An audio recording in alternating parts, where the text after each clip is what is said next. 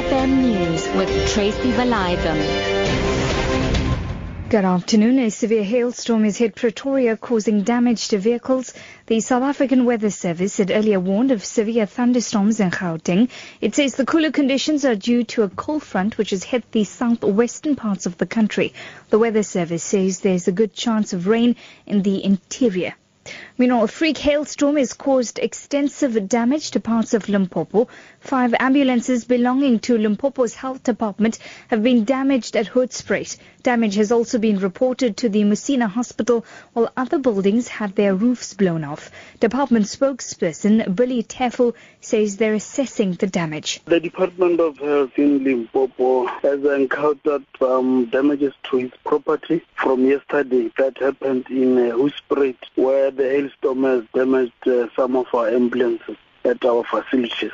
As we are speaking now, our transport section is busy assessing the situation in relation to see how what would be the cost of the the damage. And the other thing is that uh, we also face uh, the hailstorm around uh, Musina Hospital, where the roof tops have been removed by the storm. The Council for the Advancement of the South African Constitution has described as irresponsible the inability of the National Assembly to approve the division of the Revenue Bill. The bill, which gives effect to the implementation of the budget, could not be passed due to a lack of a quorum. This came after almost all DA MPs left the chamber after calling for a division. CASAC Executive Director Lawson Naidoo says the lack of trust among parties to pass critical legislation was at play. I think this petty politicking undermines the responsibility that is placed on Parliament in terms of Section 214 of the Constitution to pass a division of revenue bill to ensure that funds can be allocated to pro- provincial government as well as to municipalities. The DA says the decision to allow its MPs to leave the chamber was a sign of protest because it did not support the bill in its current form. Chief of Staff in the DA Chief Whip's office, Colin Waddle. Despite criticism that, you know, essentially that this, this is petty politics, we feel that we do have legitimate concerns regarding the current form of the division of revenue bill. And we feel that the complaints that we had made during the committee phase were not taken into consideration. And we have now been left with this as our only recourse. There are still quite a few days ahead. Something might change, um, hopefully within the bill itself. But for the time being, we stand by a position that we do not support the division of revenue bill in its current incarnation. Police and protesting students in a tense standoff at the University of the Western Cape's Chris Hani residence. Students have set tires and university property alight.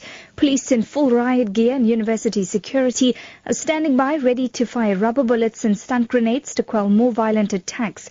Students went on the rampage this morning with three being arrested so far. And finally, to wrap up this afternoon, the investigation into the Paris terror attacks is said to be focusing on a Belgian man of Moroccan descent as the possible mastermind. He has been named as Abu Hamid Abaoud. French authorities have identified two more of the attackers. Sami Amimour is said to have been one of the suicide bombers at the Bataclan concert hall. Hugh Schofield reports. The name of Abdelhamid Abaoud is being put out off the record by security officials here as being that of the possible mastermind of the attacks. He's a 27-year-old Belgian of Moroccan descent who lived in the same neighborhood of Brussels as two of the attackers. It's believed he's now based in Syria, where he's risen through the ranks of IS. One of the men who blew themselves up at the Stade de France had a Syrian passport bearing the name Ahmed al-Mohammed. But what is now official is that this the top story this hour, a severe hailstorm has hit Pretoria, causing damage to vehicles. For Lotus FM News, I'm Tracy Valaydham. I'll be back with headlines at 4.30.